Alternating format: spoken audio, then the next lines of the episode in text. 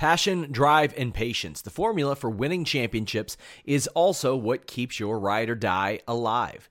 eBay Motors has everything you need to maintain your vehicle and level it up to peak performance. Superchargers, roof racks, exhaust kits, LED headlights, and more. Whether you're into speed, power, or style, eBay Motors has you covered.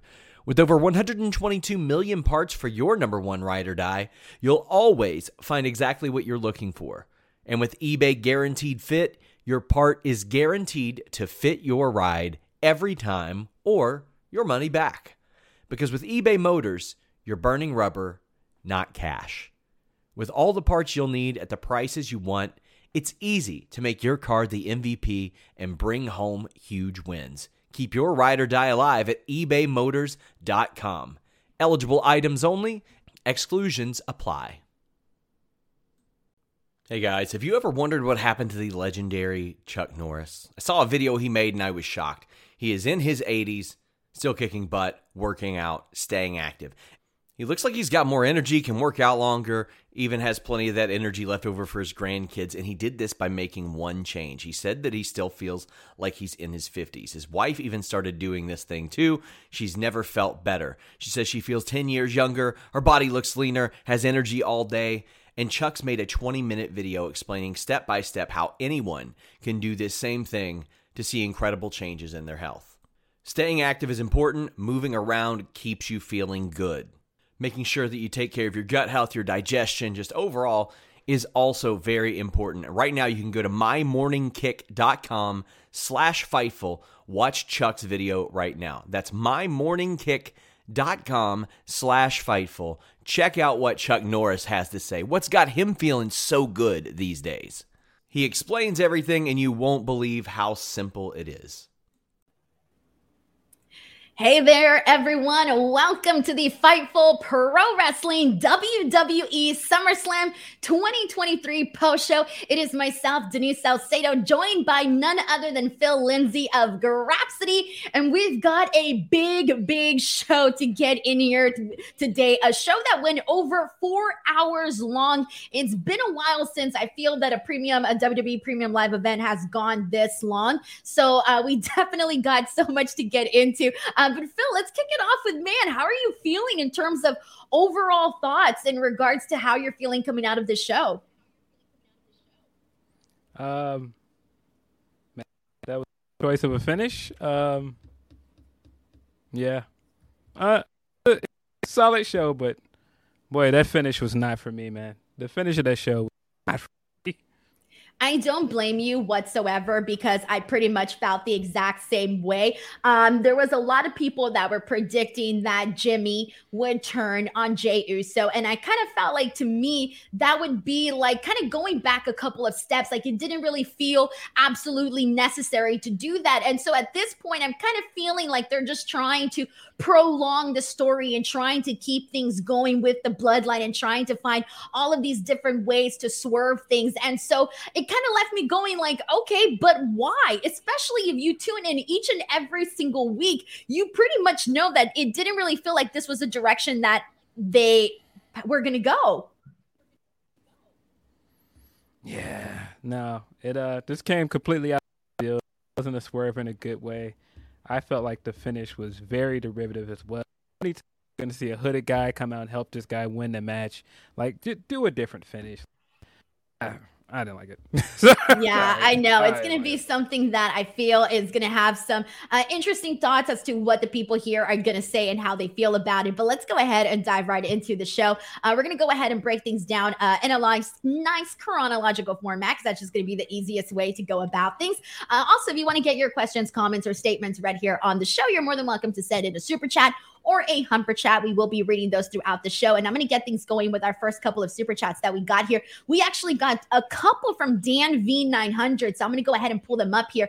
Um, this one's from Dan V900 who says the women's triple threat match was really bad. It was so awkward and clumsy. Charlotte stunk. Bianca was selling her right knee after the landing. And when getting back in the ring, sold her left knee. Uh, one, oh, and then he says the second one is um, the bloodline civil war was an uh, obscene obscenely slow 20 minute followed by the last 10 minutes with stuff happening. Roman Jey was terrible and so slow paced. The finish made no sense with Jimmy just bad. And this is from Dan V900. And Dan V has another super chat saying, not going with the 450 as the finish was very stupid before the cash in. It just felt like they were afraid to have Charlotte get pinned. Uh, so dumb. So Dan V900 is definitely feeling very, very, very strongly. And look, I'm going to be honest, everything that Dan V900 mentioned with in regards to uh, the bloodline, the women's match, and also um, pretty much what he mentioned with those two things. I don't necessarily fully disagree with any of that, um, but we will talk about that more in just a second. The line drive says Jimmy turning on Jey isn't just jumping the shark, it's jumping it, doing a triple body screw flip, and having 10 and having T before the landing on the other side. All right, this one's really good super chat, uh, the line drive. And honestly, at this point, like I don't blame you whatsoever. Uh, Todd says, kicking down a few bucks because I really enjoyed SRS's interviews with Gunther and especially Cody. Keep up the good work, Fightful. Uh, thank you so much for sending these in. And we'll be sure to tell uh, Sean what you thought about his interviews as well. All right, so let's go ahead and kick it off with the first match that we got here tonight. And this was Logan Paul versus Ricochet. And so this match here, uh, the whole leading into this matchup, they promoted it ad- as being this viral match, right? Uh, this match that was going to have a lot of viral moments. And personally, I kind of felt like in the beginning, I'm like, okay, I'm not really seeing a lot of viral moments. I thought it wasn't until they got to the outside where they were hitting the Spanish flies um, that I thought finally started to pick up. So the two Spanish flies that happened consecutively um, back to back from each other was really freaking cool. And there were some good moments here where you were kind of seeing Logan Paul and Ricochet size each other up with their speed. That was pretty fun to see. And um, we do see a moment where Ricochet goes for a 630, but Logan Paul ends up moving out of the way.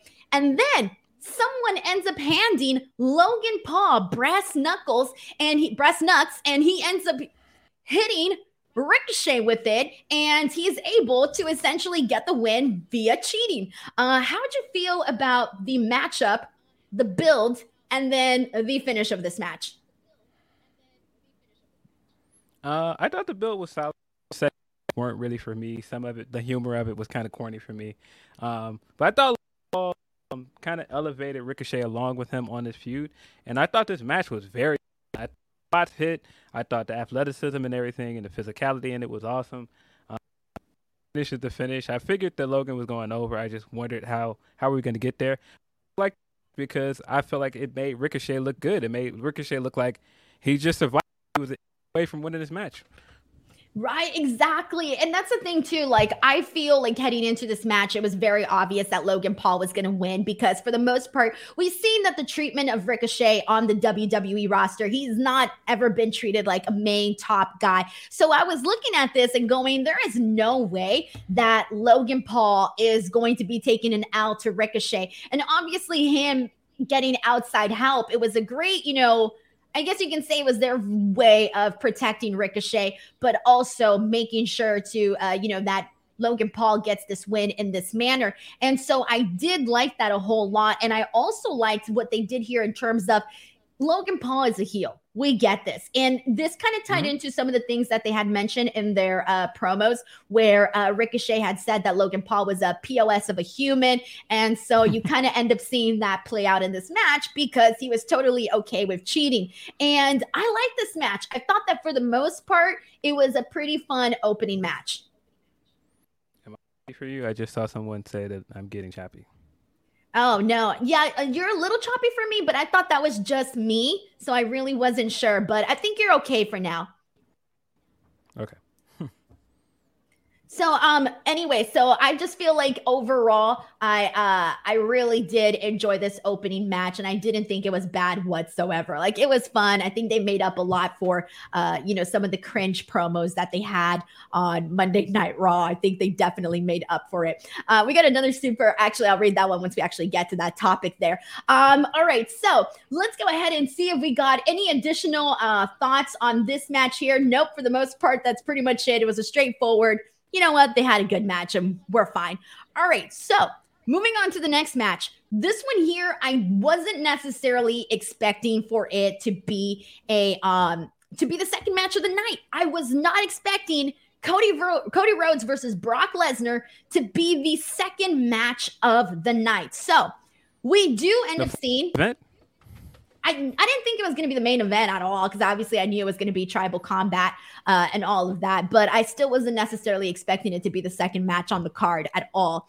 But um, so we end up getting this match here, and Cody Rhodes does end up defeating Brock Lesnar. So that's like the big thing here because you know it they've been pushing this whole thing that Cody Rhodes has to be getting this adversity. And that's kind of been what they've been doing with Cody.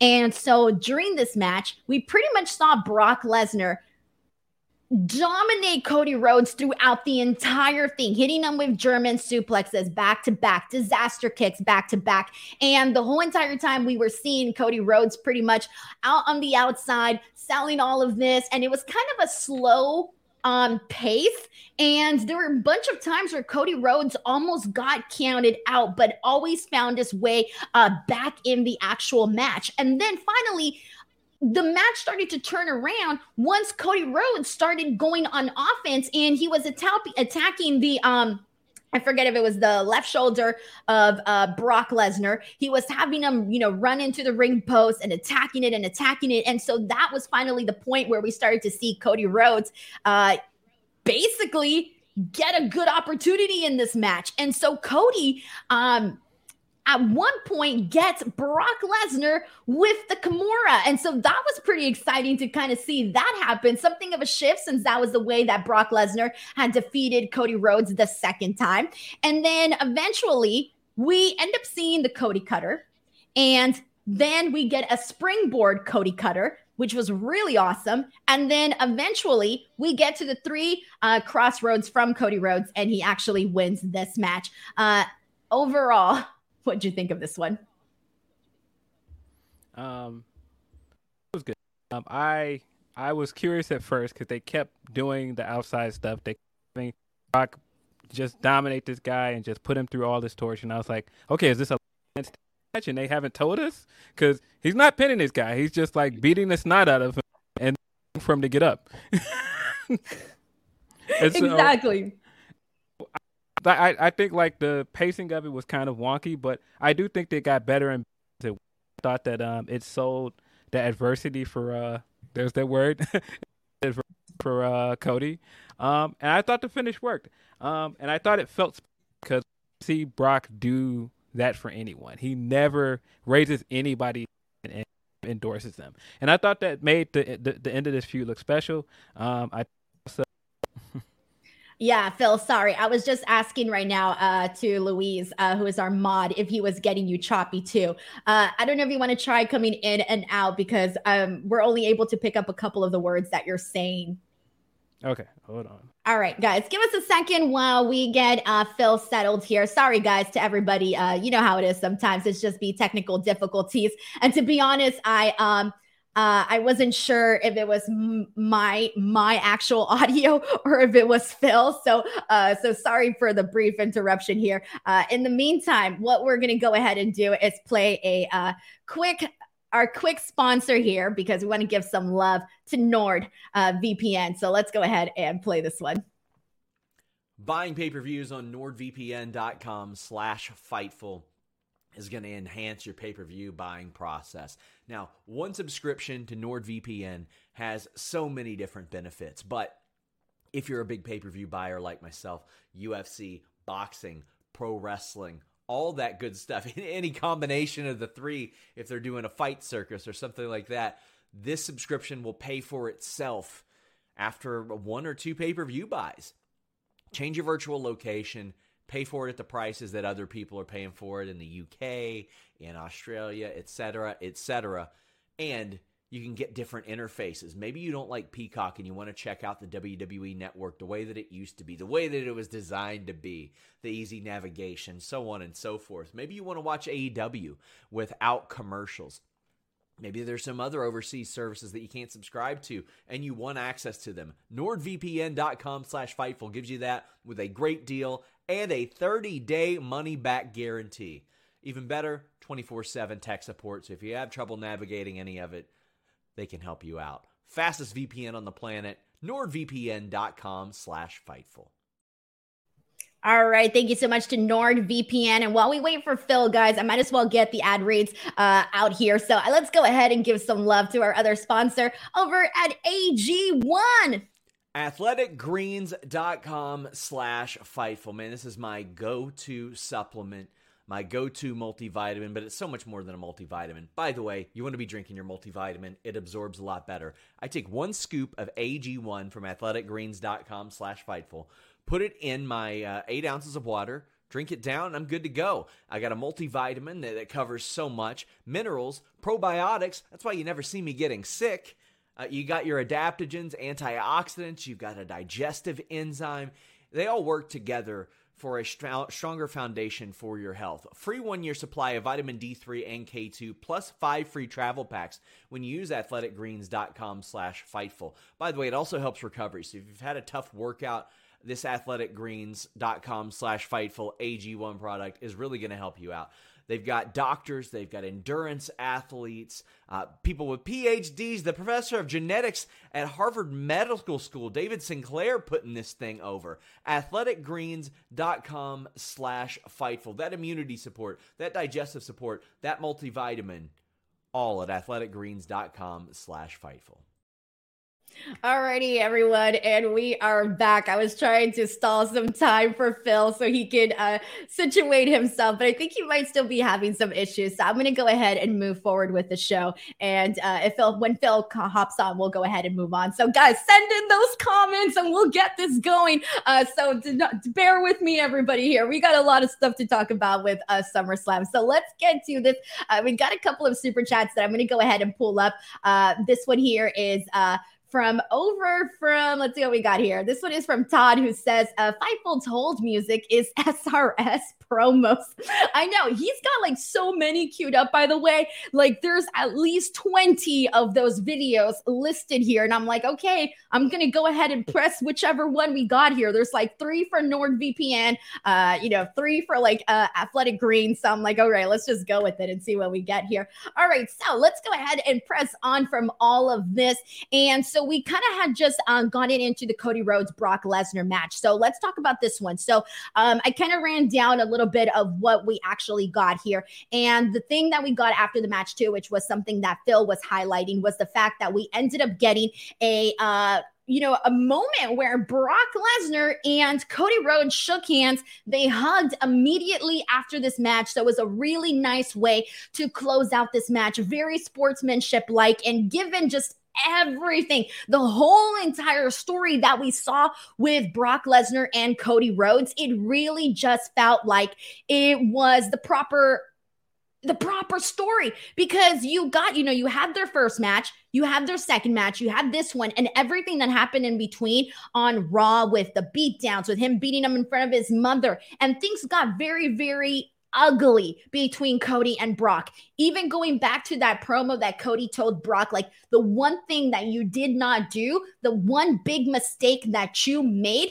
was leaving me to breathe here, still breathing here. And you messed up by doing that. And so going into this match, I love the way that Cody Rhodes went right into the attack to Brock Lesnar. The only portions that I personally did not like about this match was that I felt that the moment that Brock Lesnar the entire time that Brock Lesnar was the one attacking Cody Rhodes, I personally felt like it kind of got a little bit slow. The way that I would describe it is almost like if you could have fast forwarded during certain parts, only because it didn't really start getting good until Cody Rhodes got on that offense. So it wasn't until Cody got in there, started attacking the shoulder of Brock Lesnar, that things really started picking up in this match. But regardless of the way that everything closed out with Cody Rhodes actually getting his victory and then getting that, I guess you can say that rub from Brock Lesnar, that was really awesome to see. Uh, hey, Phil, uh, let's go ahead and test your audio. Uh, how's it going? Is everything okay? I think so. It was just lagging, I think. Okay, I think we're okay for now, and then we'll just go ahead and move forward. So, I was actually just kind of rewinding and talking a little bit more about the Cody Rhodes uh, Brock Lesnar match. So, let's go ahead and get into Humper Chats because we got a couple here uh, in regards to this. So, um, R3 Spawn sends in a Humper chat saying, honestly thought they were going to let Cody tap Brock out. Awesome match, but I feel the tap out would have been a better end. Uh, do you think that would have been the better ending for this match, or do you prefer the three Cross Rhodes?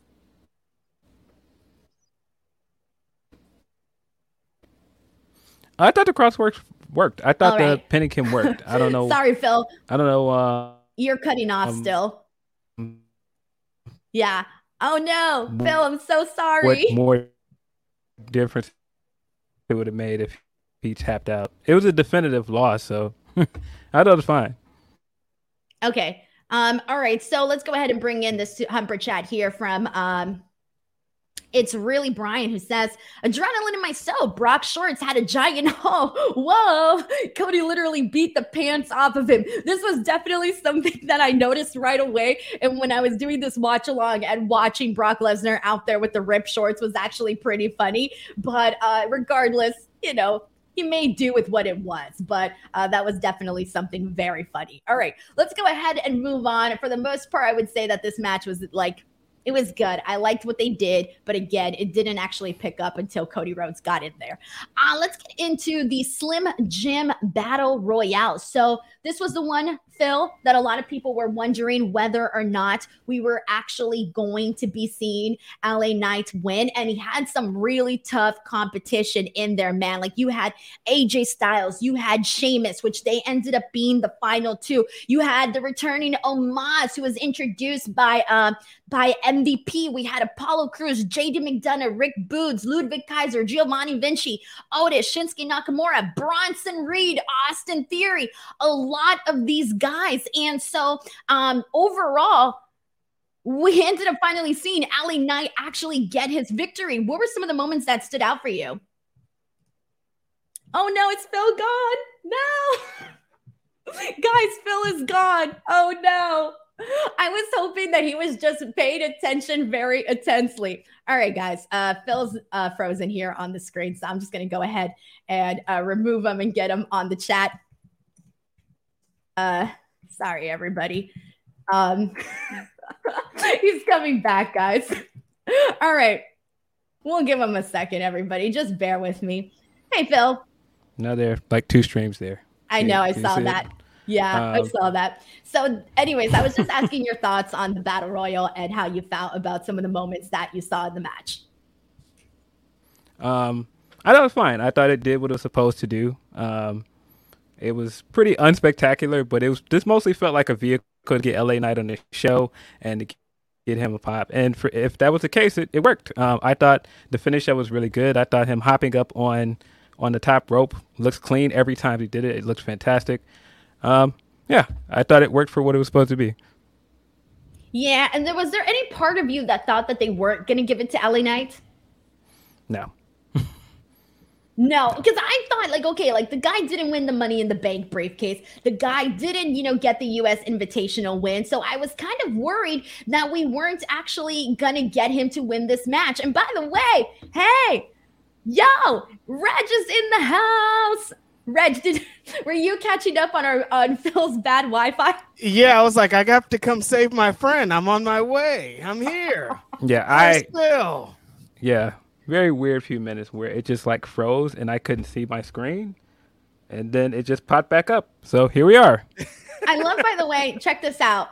Look at everybody's got my back. They saw me like out here being like, oh my God, what are we doing here? And now everybody came to join. The brothers to the to rescue. Come help. If our team is having problems, hey. we are outside. All right, as we can be. So let's pick this up, man, because I want to get your guys' thoughts now that you're here. Let's get into this. I want to rewind a little bit. Let's rewind then, in that case, to the uh, Cody Rhodes Brock Lesnar match because I want to give that one a little bit more uh, conversation. And I already broke down pretty much everything that went down, so I won't repeat that. But I'll kick things off with you, Reg. Uh, how'd you feel about this Brock Lesnar Cody Rhodes match? Oh no! Is it? Did you think it was that bad? We're starting off with some giggles. Listen, what are y'all I, doing, you guys? Like, I've, why? Are, I've, I've done a podcast with him enough. I can tell when he didn't like something. Why are y'all? Doing, what what is this pace? What is this slow motion thing? Why are we taking these breaks in the middle? Brock Lesnar gives him one suplex, then Cody powders out for five minutes. Cody does a slow peter out. This ain't a last man standing match. That's bro. what I Get said. That's the exact same thing I what said. What is going on here? Why do they keep pausing like this is a last man standing match? That's Dude, what I said. Start fighting them. Cody's waiting slowly, like, oh, I gotta finish the story. They want me to do it slowly, bro. Get in the match and fight this guy, man. What's going on here? it was the exact same thing I said. Like. Brock would do a move and he would just like dominate this guy, and then we'd have to wait for Cody to get up, and I'm just like, pin him. What, what are we doing? Brock's in there doing his taunt. I'm like, dude, fight him. What's going on here? Thank you. It felt like he was like, Why are you waiting? Why are you waiting? You have this man down. Capitalize on that. Keep him down. But he was like, No, I'm just going to chill here and wait and see if he gets counted out. Uh, Nick, what'd you think about uh, how everything played out with Cody Rhodes and Brock? I feel like it was just storytelling. I know I'm going to be the odd man out when talking about this match and I, I I fully accept that because I'm different all the time. So it I, I it for, for, the record, I didn't dislike the match. I just thought that I didn't understand how they were working this match. That's all. I can get that. I looked at it more as you know, Brock is beating him down and saying, "Okay, just stay down, don't get back in the match. I'm trying to have mercy on you before I have to absolutely ravage you. And Cody just would not stay down. He would not quit. He would not surrender. And that's the story that they're trying to tell with this match. I can understand the other side of it saying, you know, common sense would say he's down, go after him, attack him, beat him down, and then pin him. But it was more of I'm trying to show mercy. And then at the end of the match, you see he's like, okay, you got my respect because you kept fighting, you kept getting back up. So I, I can commend you for but, that. Nick, here's my here's my question for this. If this has mm-hmm. been this feud where he came into this feud saying that I get paid to beat people up. Cody is here to get paid to get beat up. Why would he show him mercy? You got You got He shouldn't be showing that mercy. No way. But that's like that's the point, though. He was supposed to go in and get the attack and beat down Cody Rhodes and continue what he's been doing the last couple of weeks. I mean, like the dude beat this man up in front of his mother in his hometown. So at yes. that point, what's holding you back from continuing on this attack? So here's my question: because um, the three the three Cross Rhodes at the end, Reg, was that a big enough exclamation point of a finish, or did you feel like it kind of came out of nowhere, the way that everything had been essentially uh, patterned out? Uh, it just plays along to how all Brock Lesnar's big main event matches are. Drew McIntyre has to hit him with three claymores. Roman has to hit him with three spears. Three, three, three. That's the only way to beat him. It's just kind of repetitive and the same thing. Like this is a Brock Lesnar match with with Cody's uh uh of end of the world. This is the last match that'll ever happen. Pacing of a match. It's like you guys. It was, it was the third. It. it was the third match in the feud, man. It's numerology, man. so you mentioned three thumbs down if that's the case. I wish I had one more hand because I give another thumb down. Bring out the toe, Reg. Reg, bring Milk's out gone bad, Reg. Milk's gone bad.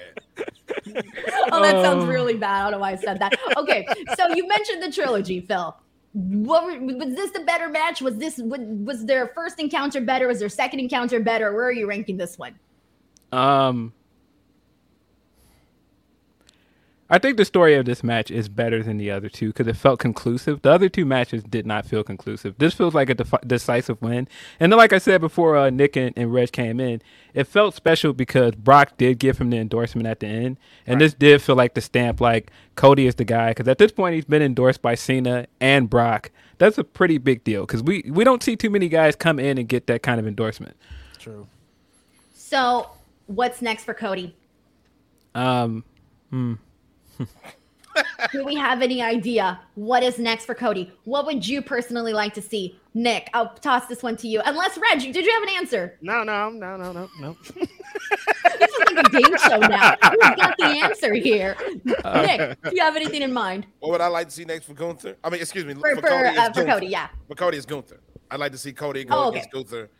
Maybe he's the one that ends the streak after he finally catches the honky tonk man, and then Gunther starts to go after uh, Seth in the title. All right, all right. Anybody else got an answer? If not, I'm gonna go ahead and move forward, man. Yeah, I, I did. This definitely made me feel like Cody will be the guy to beat beat Roman. The endorsement and everything afterward, I'm like, yeah, this Cody is the guy. But when that match will be, nobody knows. Probably WrestleMania. At this point, it's got to be. I think anything less than WrestleMania is going to kind of, uh, you know, not be not be the best. Like you got to have it happen at WrestleMania. Yeah. Um. All right. So we're going to go ahead and get into the Slim Jim Battle Royal. And here we go. This was the one that, you know, we got 25 men. And I mentioned earlier that some of the people that we saw was a returning Omos. And then we also saw uh, Sheamus was in the final two with LA Knight, but we also had Rick Boogs, Ludwig Kaiser, Tommaso Ciampa. Uh, we also had AJ Styles, Karrion Cross. I mean, there was quite a bit of good names in here where all these people, there was a lot of people that you thought could have the opportunity to win here, but it actually went to LA Knight. Uh, what moment stood out most to you? And I'll toss this one to Reg.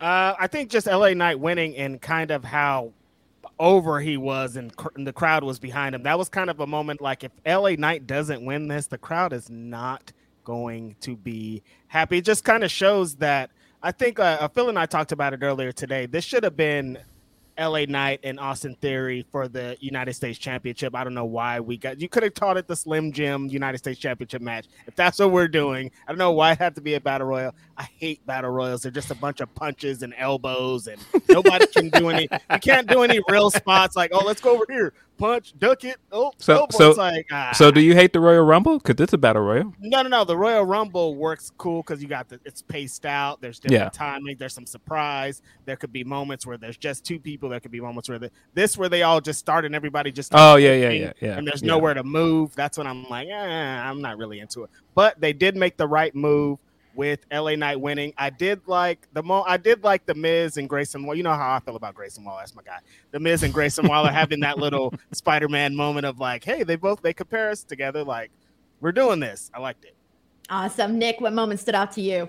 Right, that one right there. That's where I was going with the Miz and uh, Grayson Waller. I think that's mm-hmm. a great pair up, and uh, I feel like that moment was really cool between the two of them. Uh, getting to see MVP uh, during SummerSlam come out and introduce uh, Omos, all my Omos Sapiens out there in the house. Shout out to you. So, so, you're uh, shouting out Malcolm? Is that what you're saying? Yep. You're shouting out Muscle Man Malcolm. Yep. Mm-hmm. All my mm-hmm. people. So yeah, it's just so Omos coming in. Uh, the moment between Grayson Waller and The Miz, uh, and of course Chad Gable. Chad Gable going Chad Gable, baby. Yeah. So that that's my guy. That's for me. That's next man up. I'd like to see him uh, get a little run on Raw too. So I liked him getting a little shine during that as well. And you know, I do agree with Reg where I'm not that big of a fan of battle royals. I am a fan of the Royal Rumble, just like Phil asked. But um, this one I thought was kind of it wasn't a bad battle royal at all. Like I feel sometimes with these with these battle royals, you see a lot of people off on the sides, not doing anything. I don't feel like we necessarily got that. Like every time there was something actually happening in this actual match. Uh, Phil, for you, what would you say was something that really stood out to you? Where you're like, okay, you know what, this was interesting. Um, I'm glad that they paid off the Gable stuff from Monday. I think that was the best thing about this because it keeps the run going from Gable. If he is going to challenge for the tag titles or whatever you're going to do with him next, I thought he came out of this looking really good. Um, and of course, you know, LA, LA Knight get this moment on the pay per view. I do agree with Reg. It should have been just a title match, especially because Austin Theory was in the match. Like, yeah. I didn't understand that. Why was he in this battle royal if he wasn't just getting a title match? I, right. I it was a weird choice, but you know, Slim Jim. okay, so now here's the thing though. So LA Knight finally gets the big win. Where do you go from here? Do you continue pushing him into the US title picture? Is that what feels like it's next? Or do you feel like we got to go a totally different direction? Uh, Reg, I'll kick this one off to you. Yeah, I think that's the next step. I mean, if you didn't do this match at the pay per view, you got to move into next because LA Knight needs something to really cling on to. We can't keep pushing for this guy. Everybody says he's over. He has the most t-shirt sales. You got to do something. You got to start executing, especially if there's no lookings like he's never gonna be in Roman Reigns' radar ever at this space. Like, when is he ever gonna get a shot? He's not Samoan. He's not part of this gang. There's nothing he could ever do to be a part of this. So you might as well try to figure it out, or try to get trade somebody on Raw and maybe go over there and fight Seth Rollins. But at this moment, Austin Theory is the way because Austin Theory is dreading in the water. Then you move on to Grayson Waller and LA Knight for the United States Championship. honestly, I like everything that you're saying there with that. And we got a couple of uh, super chats here that I want to read and Humper chats. Uh, first of all, this one was from sent earlier. This one was from Brooke K, and this was in regards to the Logan Paul Ricochet match. And Brooke K said, "Say what you will about Logan Paul, I'll take any excuse for more Ricochet on my screen. And then also in regards to Cody Rhodes, uh, apparently in the press conference, uh, he said that he is now going to finish. I mean, sorry, that he's now going to focus on finishing the story. So we're back out here once again with that. So um, we got another super chat. I mean, humper chat. This one's from Bizarro, who says, I'm with my boy Reg. Cody and Brock made no sense, and we still don't know why they were fighting. They never proper, properly explained Brock's motivation. Common sense says WWE does bad formula stories, and I'm tired of the adversity. Reg. Uh, well, this all you right here. You know what? Uh, I don't know, man. Like it, it's crazy because like just last month people were saying this is the greatest storyline in history everything that happens like happens for a reason. So i feel like next week if they do another show people are going to be back in. What am i complaining for? The story's forever. We're going to keep telling it and we're going to keep reading it Oh man. All right, let's go ahead and move on. Let's get into a match that unfortunately, based on what I've seen on social media, did not necessarily get the greatest of reviews. And based on what we saw in the actual crowd, uh, it wasn't necessarily hot stuff. And the match that I'm referring to is unfortunately uh, the MMA rules match between Shayna Baszler and Ronda Rousey. This went about seven or so minutes, and Shayna Baszler ended up being the one to defeat Ronda Rousey. And this was after she got the Kirifuda clutch on her, and Ra- uh, Ronda Rousey ended up passing out. And so the referee called for the bell. So I'm going to go ahead and kick things off with Phil here. Uh, what did you make of this actual matchup here? And do you think that they kind of dropped the ball here, or was this actually a success in your eyes? Uh, I think they dropped the ball in terms of the hype around this match because um, there was a lot of build to this. And I mean, considering you cut two other women's matches for this match to be here, um, it kind of didn't live up to the hype. Um, it's very hard to get a worked um, MMA fight to work. Um, and I I was concerned about that the second they said it was MMA rules, and so I was like, all right, but we'll see. Um, I think the issue with it is when you do like a, a worked fight stuff, it has to look like a fight. It has to be fast paced. It's got to be hard hitting, and it wasn't. And so I think straight away it bored people, and that's why people weren't into it. I think if you come in with the big hits and like the fast paced like transitions into submissions, people would have been excited. And I think they started to get that after um, the refs came out and looked at Shayna, and Shayna came back out and they started doing the submissions. It got better, but it's still like the. But at that point, they had lost the crowd. Like the first half of it was just so clunky and slow that it just didn't hit. And you mentioned losing the crowd, and you couldn't help it. If you did look out into the stands, you were seeing like people, you know, a bunch of people like in aisleways leaving during this. And so at one point, you're thinking, oh my God, no matter what they do, there's already this, uh, you know, there's people that are disinterested here. And I did like certain moments, like I did love that knee kick from uh from Ronda Rousey to Shayna. I thought that was freaking awesome. But uh overall, uh, Reg, was this match a hit or a miss for you? You know what? I didn't hate it. I thought it was kind of a hit. Like it was super slow paced, a lot slower than they should have been working the match. But I thought like the moment where uh, Shayna hit her with that head kick was pretty mm-hmm. cool, and a couple of their just like submission attempts and how they worked it. it yeah. I have a feeling that they took a match to these to the company, and the company was like, "You guys can't do all that. That's crazy. y'all are wilding too much. Like, yeah, y'all whoa, we're gonna eliminate this. We're gonna eliminate this. We're gonna eliminate this, and you guys could keep this skeleton of what yeah. it would have been because we've seen Shayna and like Bloodsport. We've seen them in do, do these kind of matches in a in a different way, and it would have worked if there was more, but if it was a, it definitely was a WWE style. This that was that was what match. I was going to ask you, Reg. Do you think that this work this would have worked better in front of a different crowd? Like, I don't think this crowd really got what they were trying to do. I think at a at a show like Bloodsport or something like this, they yeah. would have liked this match, and I feel like yes. in it, it for like a big show like this with like bright lights, they didn't really get it. It doesn't work. That's not going to translate to a crowd like that. That's just saw Ricochet and Logan Paul do a bunch yeah, yeah, got crazy for that. Then like you're on the ground rolling and doing submissions and stuff. I don't like MMA, man. I'm trying to see some slams, so you know. exactly. Like I agree with you. I don't think it was a bad match, but I think like for this audience, like they definitely lost the audience in the first half. Yeah, yeah, especially because it was very clear that at the very beginning, before they had even started anything, you were already seeing people not interested. So I do agree with the point that was made about maybe this not necessarily working for the crowd. And a lot of people suggested had they done a fight pit, that would have probably drawn in more interest because you mm-hmm. got the the whole actual conception of it all. And so I think people go to wrestling because they want to see these big moments. You mentioned, you know, your ricochets and Logan Paul type of matches, and let's be real, people people that go to wrestling shows want to see a lot of this stuff, especially when you got, you know, the WWE audience and there's a lot of families and kids and things like that. Uh, Nick, how'd you feel about uh, this match? Uh, did you feel strongly about it in either direction, whether positive or negative? Well, I'm a big Shayna fan, so I was going to be into the match regardless. My thing is this there were going to be people going into this match who were going to poo poo on it, no pun intended, before the match even started because they didn't want to see the match anyway. Like they were going to hate it. They hated on the match before the match even happened. So, mm-hmm. and those folks weren't going to be convinced either way. So I, I don't think it was a bad match. I just think that there were going to be people. There were people who looked at that match on the card and said, "Okay, this is the match where we go to concession. This is the match where I go and fix dinner in the kitchen before I come back to watch the rest of the show," because they had that predisposition about the match before it ever started.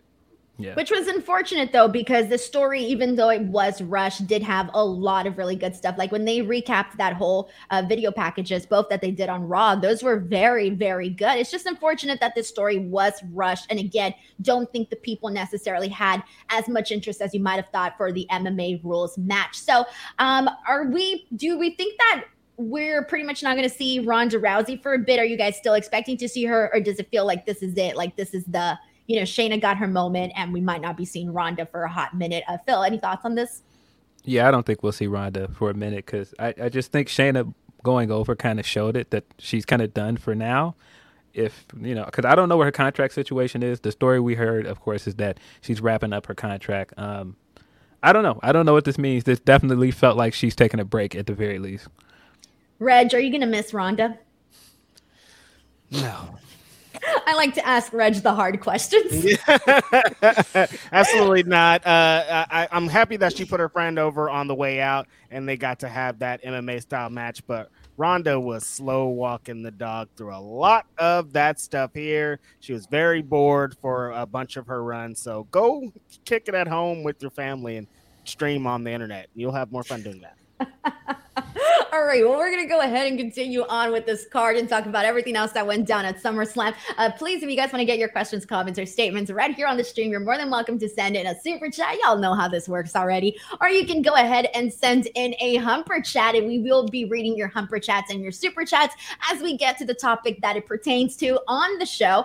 Uh, let's go ahead and get into this match that I thought was one of the very best that we got in the night. Uh, not number one per se, but still very much up there. And that is the Intercontinental Championship, in which we saw Gunther defeat Drew McIntyre. And now he's officially only 32 days away from breaking the record for the longest Intercontinental title reign.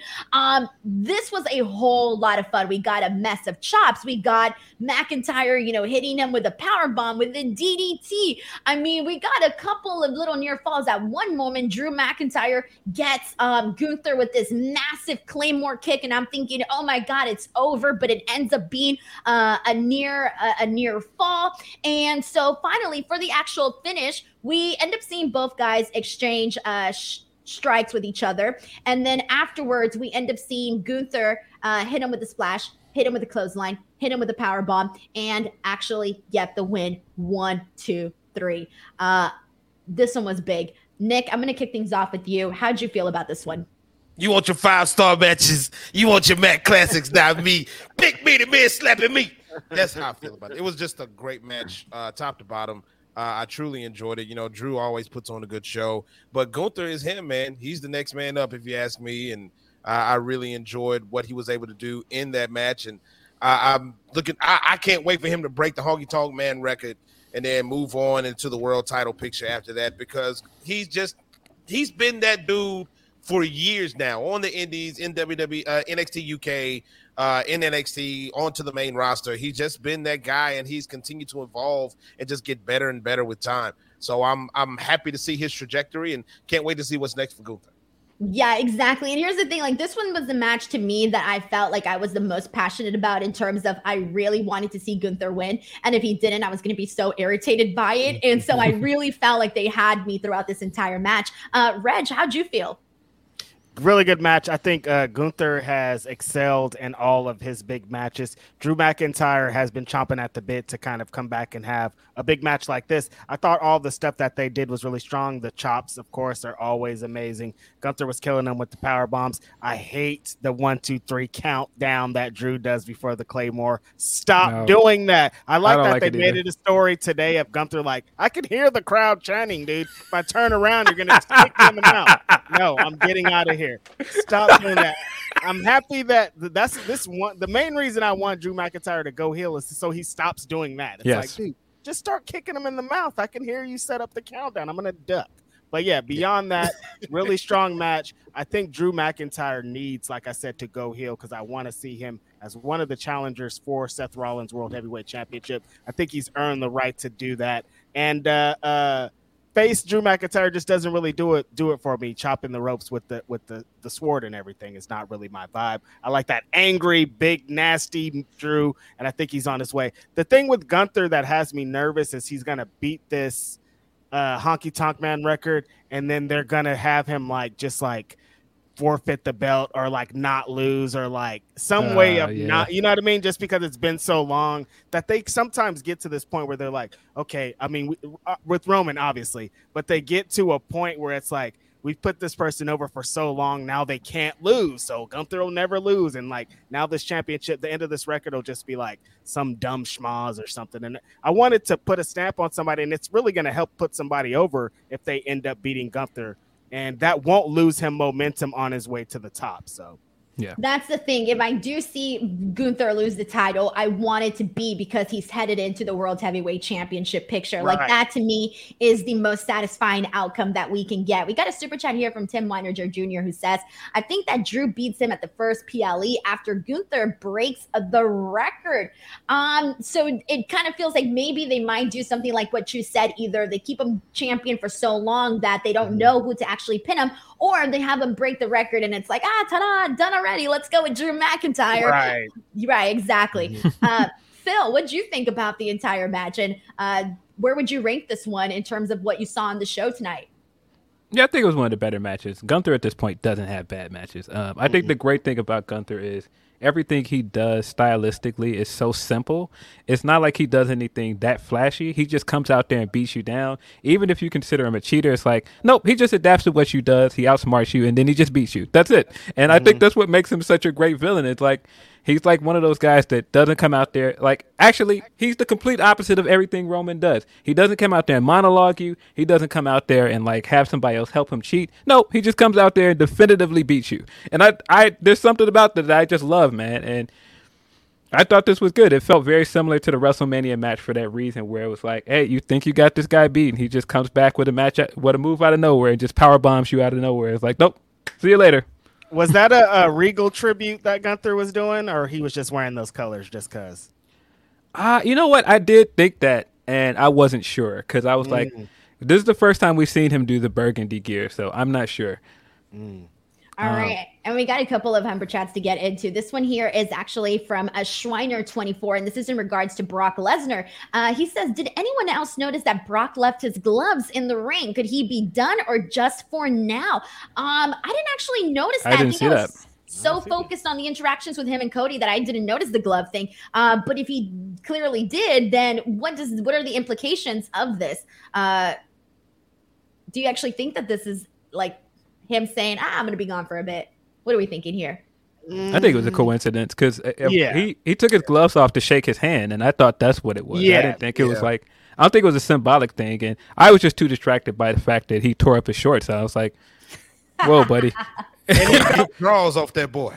And you know how WWE is. If it was uh, if it was a purpose, they would have zoomed in on the camera. Yeah, and we, we would have yep. saw it. They, they, wouldn't. It wouldn't have been some like, oh, did you guys see it? They would have been like, look at this, Brock Lesnar yes. retiring. Don't forget. They would have done a close up zoom in shot and then they would have clipped it like 20,000 times. We've been seeing all these different angles of the glove. Here's the glove from the right side. Here's the glove from the left side. All within like two seconds right yeah. there. Cole, Cole, Cole would have paid. He would have showed, he would have acknowledged it too. He'd have been like, look, he left his gloves in. What does this mean? Like, yeah, he wouldn't, yeah. the commentary didn't even acknowledge it. So, mm-hmm. yeah, I don't think it's anything. I think it's a coincidence. Yeah. All right, cool, cool, cool. All right, let's get into this next match here. And this is the match that I personally thought was the best of the night because the uh the amount of just everything that went down, all of the near falls that we saw here, the back and forths, the every they packed so much into this like 18 minute match. And this was Seth Rollins defeating Finn Balor uh, to retain the world heavyweight championship. And for the, uh, we ended up seeing the Judgment Day run out there, and you would think at one point we're seeing Seth Rollins basically having like a four on one match, and this guy is pretty much having all of the stacks, uh, you know, base all of the odds stacked against him. And for the actual finish, we end up seeing Priest leave his Money in the Bank briefcase in the actual ring, and it was essentially for him. I guess you can presume that he was maybe trying to get Finn Balor to use it as a weapon. It's not really made clear, but it ended up distracting. Um, uh, the referee ended up getting distracted. And so when Balor went for the briefcase, Seth Rollins utilized that opportunity to stomp him onto the freaking briefcase. And mm-hmm. so that was definitely enough to lay out Finn Balor and for Seth Rollins to get the win. One, two, three, he retains there. Um, this was a match though that had a lot of stuff that went down here, and it really had me going. I don't know what they're going to do here. There was moments where I swore that Seth Rollins was not going to kick out, and he did at the like the very last second. This was good stuff, man. Uh, Nick, I'm going to go ahead and kick things off with you. How'd you feel about what you saw here with Seth and Finn? And given that we've seen them work a whole lot recently, clearly with the program that they've been doing, but this is not the first, this is not the second match we've seen with them, but this almost feels personally like my favorite match. What'd you think? They work really well together. Like Seth and Finn together really create magic. And I think that what the Judgment Day does – uh, it really adds to a lot of the matches that they're involved in, whether it's one on one, two on two. Their chemistry together and how they work together add to any kind of program that they're working. So them being added in, I love how they gave this match a good bit of time to get to that point where the Judgment Day came in, and then when the Judgment Day came in, all of the action, all of the work that they did went towards a purpose, went towards a goal, and it all worked together. I think that from the beginning to the end of this match, everything worked well. I Seth to me is about the best guy working right now. No matter what uh, company it is, uh, what level it is, Seth is right there at the top of the list of guys that are in there doing their thing. And him and Finn together really work well together. I hope that Finn gets his moment. I know Okay. I hope that Finn gets his moment at some point because I think he deserves it. But I mm-hmm. love how this match worked out tonight, and I think it was probably one of the better matches on the card, if not the best match on the card tonight. So I sense that you uh, you tr- you you caused some obvious reactions here with Phil and Reg. And Phil, I know how you feel about Seth Rollins, so I'm going to let you take the floor here and Listen, share man. your thoughts. I, I, had to listen to it for a whole month. People like Finn's winning. I, I kept saying, "Nope, not winning." And people, people again wouldn't believe me, and I'm like, nah, nah, my guy's gonna win. You're doubting him. He came out here, and I felt like I agree he had at least the second best match on this card. Um, I thought this match was very good. I thought the psychology of it, uh, Finn coming out and trying to punish him for the shoulder um, injury seven years ago and working the shoulder the entire match, buckle bombing this man into the barricade the same way. I thought all of that was brilliant. Um, I thought the way that Seth came back and got, got the two buckle bombs of his own were great. Um, now I really enjoyed this. Um, it could have it could have went off the rails when the when the Judgment Day came out because I got worried because I was like, oh, this is a lot of interference. But I think the finish of it actually worked, and I I enjoyed this a lot. So, Reg, do you share uh, your Grapsody partners' thoughts here, or do you not? no, I actually do. This is it was, uh, it was funny when I was watching it because when the Judgment Day stuff started happening, I was like, man, I hate this interference stuff. But for the story and how they've been telling it, it actually worked in this match because mm-hmm. we went into this match kind of thinking that well, Finn's kind of on the outs a little bit. He's he's different than the Damian has the briefcase. Uh, Dominic's the North American champion, and and Rhea has the women's champion. So he's on the outs. Like he has to either win this match or uh, he's you know some has to happen. So we kind of expected some shenanigans to happen, but when the shenanigans do happen, they told a good story, and I like them having the briefcase added in on the finish. Yeah, these guys work really well together. Um, great for Finn. A lot that happened uh, built his stock. He he was kind of stuck in like a I, I don't know what place he was stuck in, but this I think helped him out a lot. but yeah, for that championship, it has to be Rollins. Rollins needs to continue on with this trend, continue defending how he is, and uh, in every different way. I don't know who's going to beat him though. I guess that's where we're kind of landing with it. Yeah, exactly. Uh, Do you have any? Did you, did you see the McDonagh tweet afterwards where he was like, "Finn deserves better than this"? Wait, he tweeted that?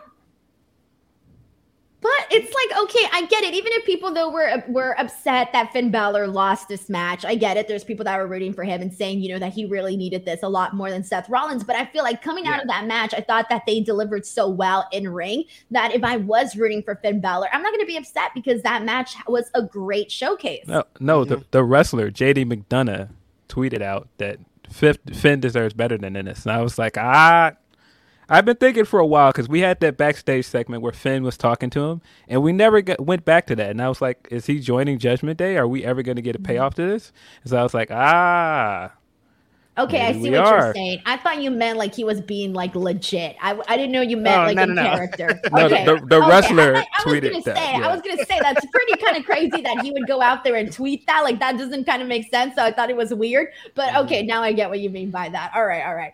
Uh, we got a super chat here from Tad. Uh, thank you so much to Tad who says SRS wants super chats. I think this discussion is really good on its own. So five dollars for Nick's Roku screensaver.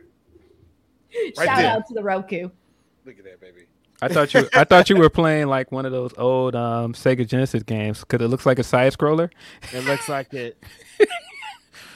it does. It looks like a side scroller. I find those. Oh no, man! It's, it scrolls. Relaxing. It scrolls on the. Roku. Ah, okay. It scrolls. It's beautiful. It looks good. You know which one I like? The Google one where you're just on the Chromecast and it changes like all of these different uh like different landscapes and you're in the ocean and you're in the mountains. Always looks really cool. Mm-hmm. Anyway. Oh yeah. We're gonna go ahead. It does that on and, Apple TV too. Yes, yes, I like that. It's very relaxing.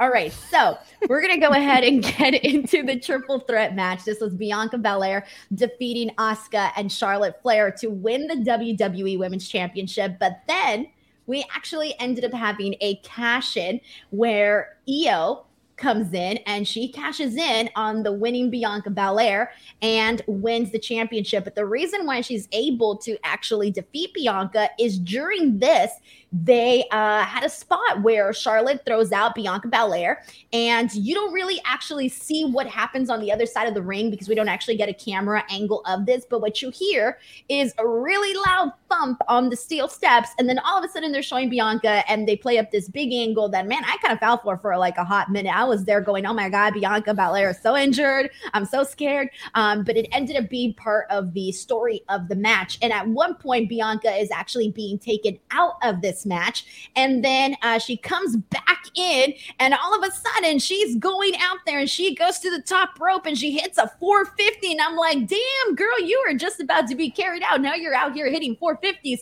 Um, and so this all led to her actually getting um uh, her actually getting the win here.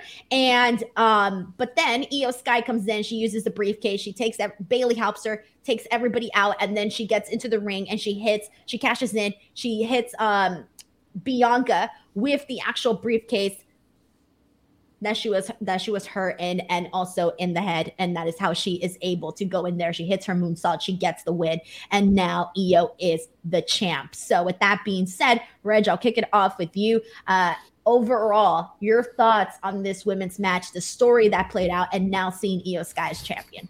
it's so funny because I know this man really well. to tell. It's hilarious, man.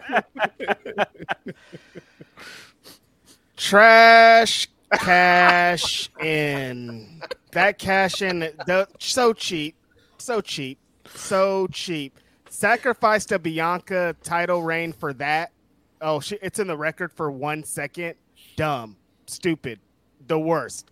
Idiotic. Charlotte's in there. I like there was part of this that I like. I love that 450 spot, and I like the Bianca winning spot. Charlotte gets hit with the miss. She rolls her over. Good. I liked it. We're good. I knew that was the worst idea in the world, though, because here comes damage control.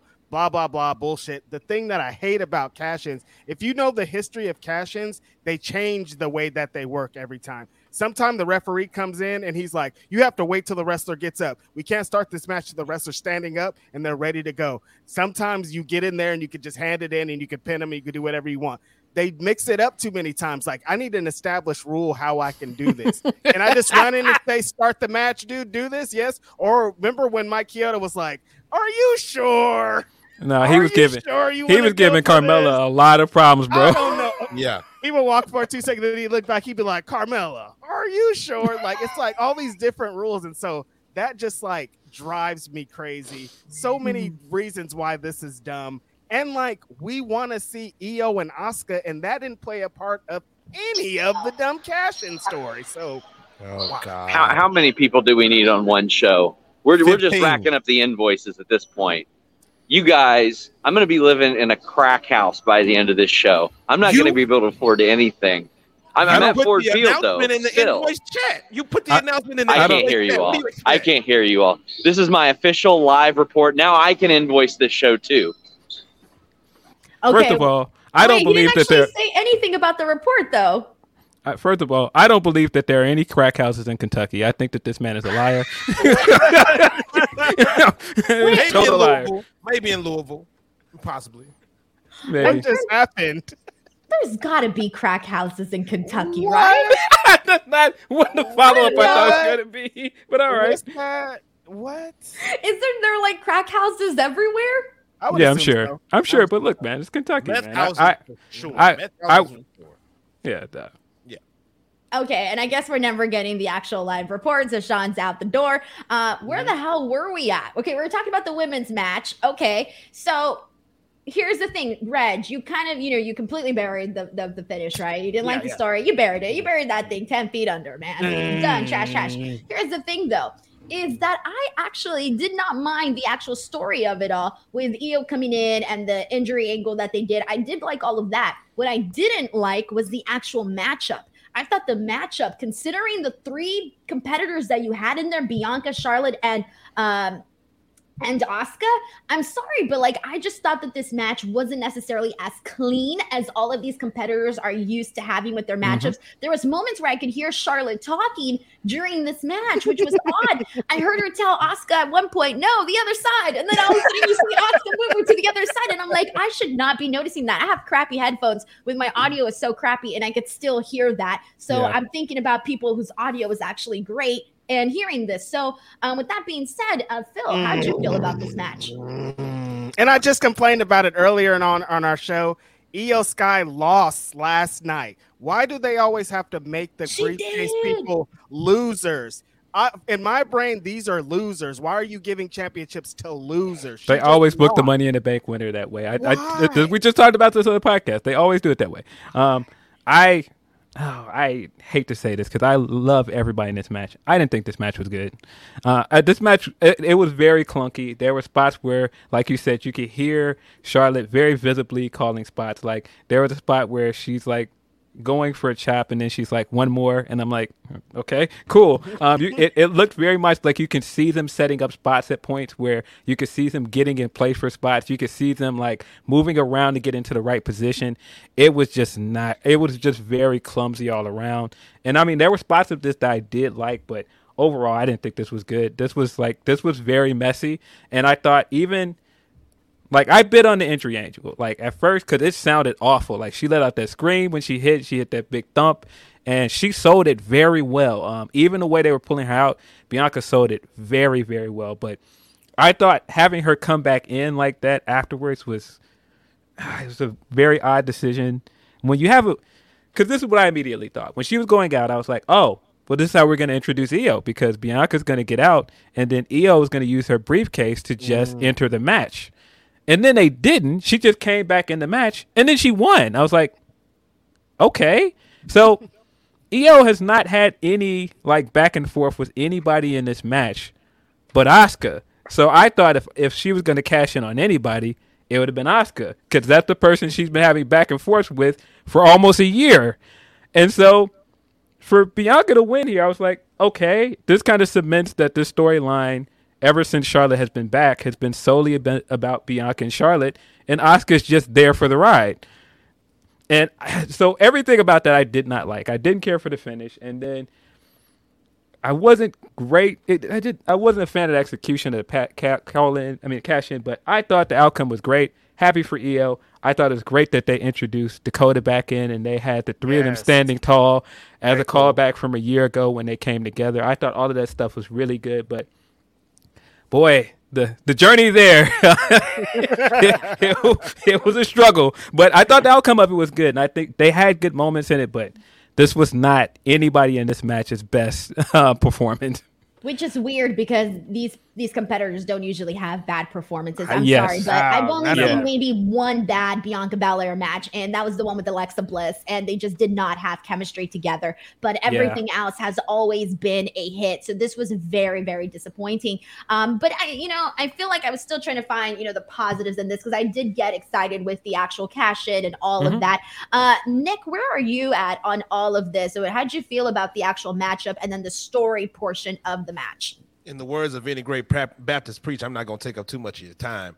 Um, I think that I don't think the match was bad. I just think it didn't live up to expectation because of the people who were in the match. Yes, yes. Uh, I think there were some things that could have been cleaner, but I don't think it was a bad match. I just don't think it lived up to expectation.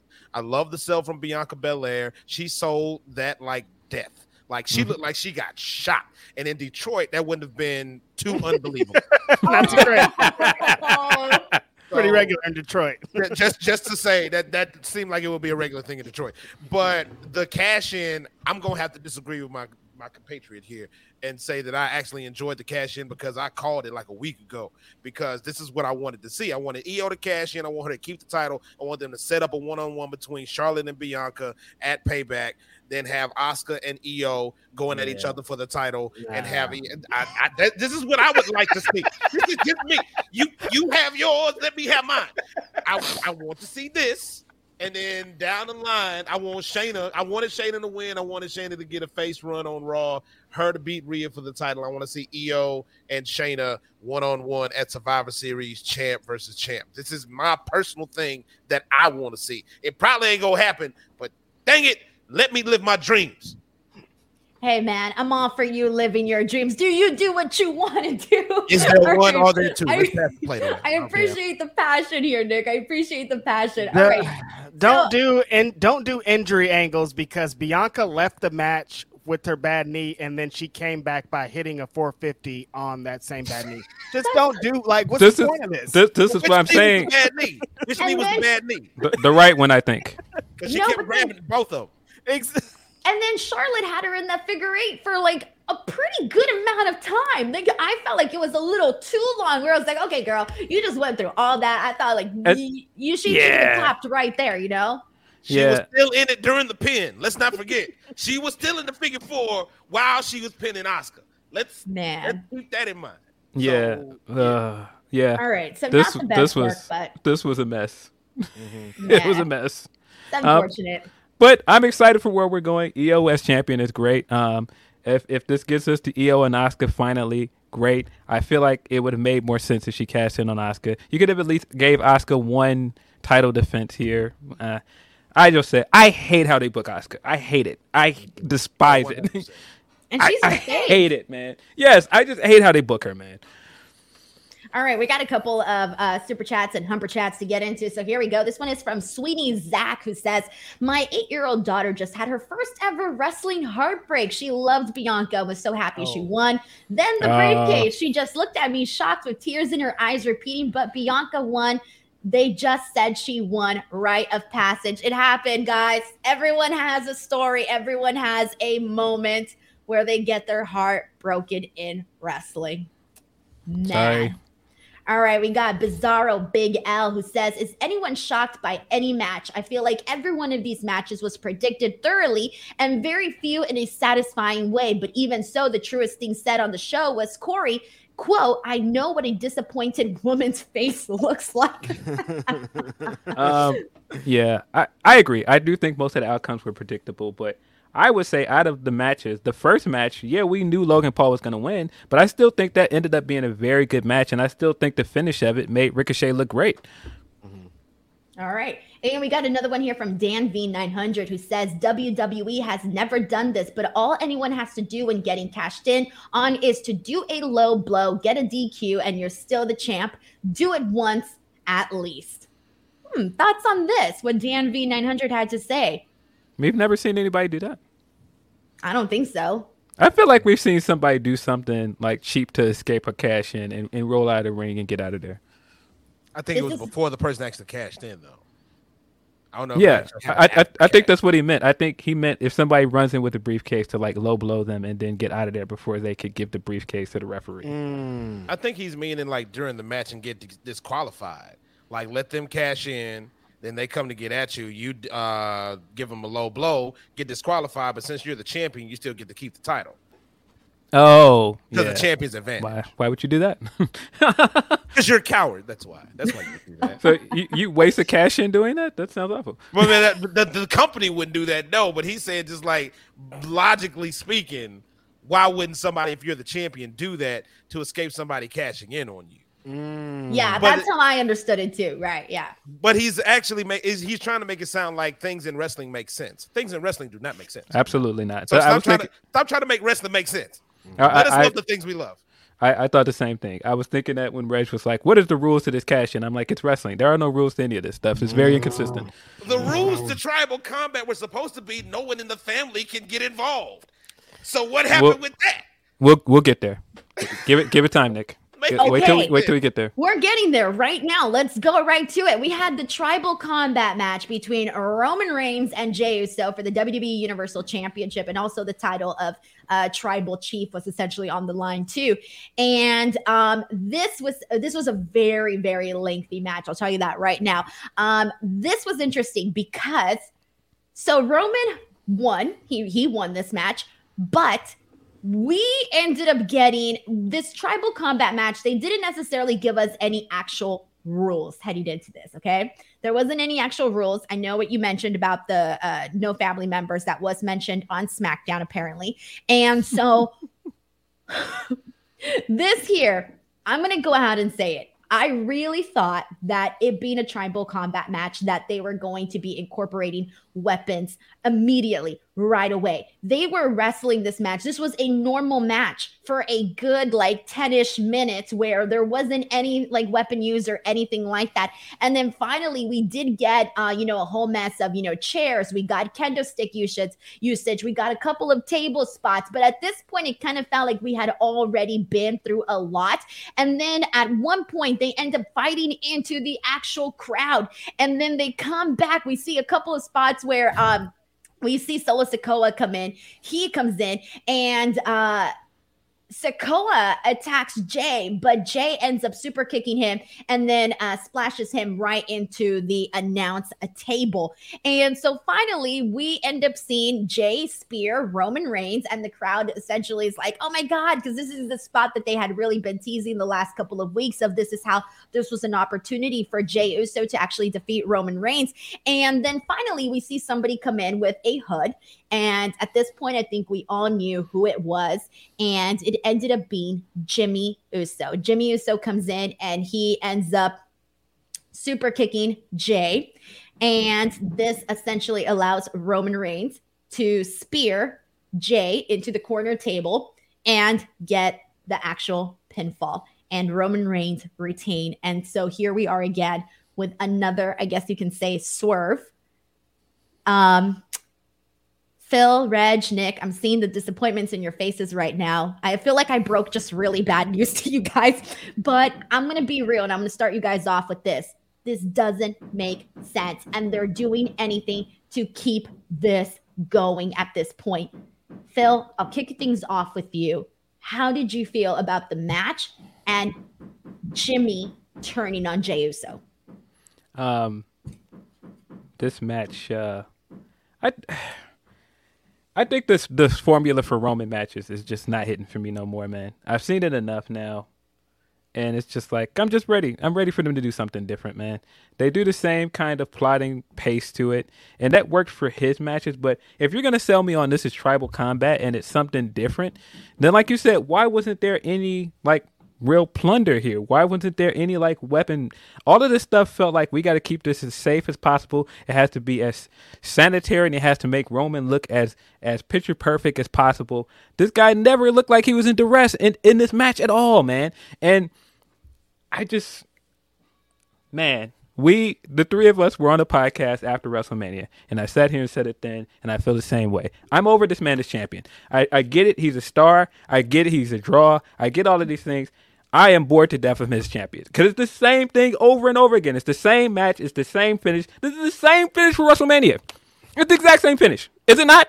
Somebody comes out in the hood and it's it's a it's a betrayal. Helps this guy win. It's the exact same finish. Do something else, please. Do something else. Anything else. Reg, what was your big takeaway from this? Uh, I'm going to tell you which part I liked about it, Denise. I really like Jey Uso's white pants. Those are cool, man. Oh, you know what? You know what else I liked before you said that, Jey? Yo, Jey coming out and rocking the crowd. That visual of him rocking the crowd, mm-hmm. awesome. Mm-hmm. That was the best thing of the entire match. really cool. Great gear. Just uh, he looked phenomenal. Then the bell rang, and these guys you would have thought two grandpas were having a match out here. I Man. thought Cody Rhodes was slow walking the dog in his match of Brock Lesnar. They said, "Let me show you this, bro. You want to see slow? We'll show you slow." Why are you lying to me? No one can be here except for Solo, who could just do whatever he wants. He can hang out. No one from the family could be here. Well, who the hell is Solo? Isn't he their cousin or brother or something? He's right here the whole match. The referee's watching him hang out here. Why are you lying to me? then the matches is still happening. I'm like, okay, maybe we're gonna get this. Who wants to see Jimmy and Jey against each other? You just told me they were the greatest tag team of all time. Why in the world would I want to see them wrestle, dude? This is supposed to be a family, but all the families fighting together. Go to therapy, you guys, because this isn't working out what's going on here isn't working out. This isn't the way. We saw that Phil said we saw this at WrestleMania. We saw this at Clash at the Castle. Solo yes. Solo did this exact spot to three debut. three defenses in a row. We've seen the same finish. why, is, why are you doing this to us, man? Well, I'm sorry. Elimination Chamber was in the middle of there, so it wasn't in a row. But we've seen it finish three times. It wasn't in a row, but we've seen it three times.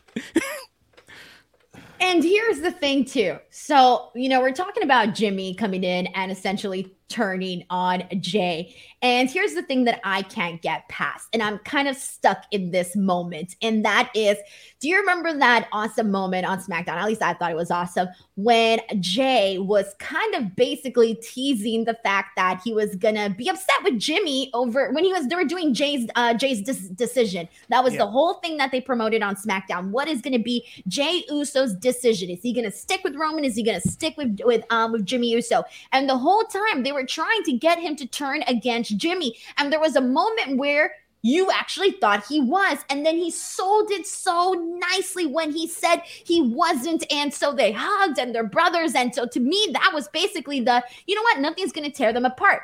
Also, rewind because Jimmy was the one who super kicked Roman Reigns in the first place. He was the one who turned on Roman. He was the one who convinced Jey Uso to do all of this. So now all of a sudden you you just decided to do that out of nowhere and then go back to Roman Reigns. Like what is the explanation here? Uh Nick, break it down for us. How'd you feel? so, over the past couple of weeks on SmackDown, if you've been paying attention cuz I was there in Lafayette, I was there uh, in New Orleans for the past couple of weeks for SmackDown, there was always a moment where either Roman or Paul would say, Jimmy, the reason you're in the hospital is because of your brother. Mm-hmm. You know, Jimmy gets put in the am- ambulance, and what's the first thing that Jey does? Does Jey go to the uh, hospital with his brother? No. What does he do? He goes to the ring, he challenges Roman, he wants a title shot. And yep. this is the same. And remember, this it always Jey going after Roman always ends up hurting Jimmy because a lot of the callbacks in this match tonight go back to Hell in a Cell 2020. You know, the the the strap where Jimmy's whipping Roman. We saw that in the Hell in the Cell as well. And a lot of these spots go back to that when Roman ended up choking out Jimmy just to get Jey to say I quit. So there's some emotional baggage with Jimmy when it comes to Jey versus Roman, because in both of those matches, Jimmy had a pivotal role there.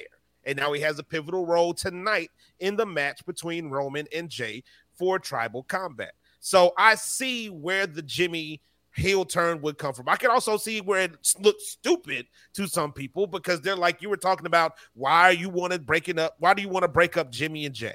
No, I don't want to see Jimmy and Jey broken up, but I can understand why they would do it because of the storyline that they're trying to push with the tribal chief, with the bloodline, with the Usos, with Roman, with uh, uh, uh, Solo, and all of this stuff that's going on. What I will say is this. I think, and I saw somebody say this on uh, X or Twitter or whatever the hell you want to call it now. X. I, I saw somebody say this the other, uh, might have been tonight, uh, four corners match fatal four way, all four of them against each other. Jey versus Jimmy versus Roman versus Solo. Because really, at this point, as long as this story has been going for three years now, where else can we go? Let's yeah. really be honest. You say you're tired of the storyline. I get it. I understand. But if this is what they want to continue rolling with, because we've already gotten the news that this is going to end when Roman, this is not over until Roman says it's over. So if this is where we're continuing to go, what else are they going to do at this point? Oh God! Of course, of course. Sean, while I'm, I am back.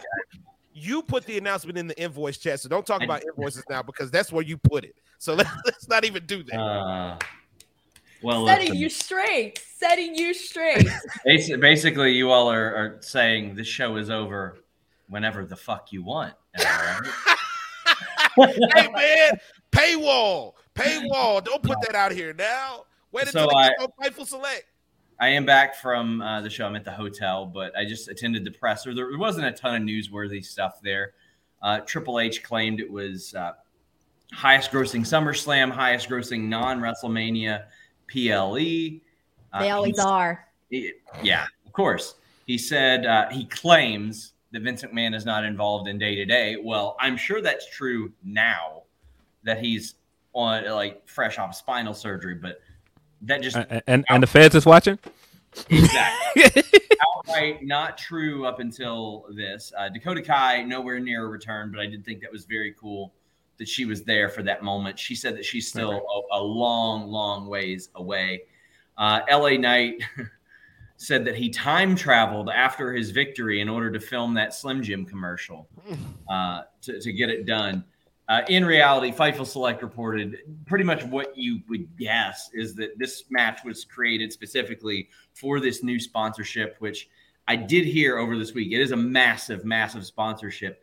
I even sarcastically told a PR person, we better have some Slim Jims in the press box. And it was littered with Slim Jims. I was about to say, y'all got your wish. I saw the pictures. Y'all, y'all had, y'all were swimming in them. There were plenty of Slim Jims there. There were, there were a lot of them and those hot ones are hot. They're very, very hot. Um, Logan hot Paul, they, yeah, they did everything they could to get him to his brother's fight. He actually made it, which is cool. Uh, Ronda Rousey, I think we all knew this, but she did push very early to put Shayna Baszler over. Um, Kairi Sane, people asking about that. I have at least heard there have been talks. I haven't confirmed that a deal is done or anything like that.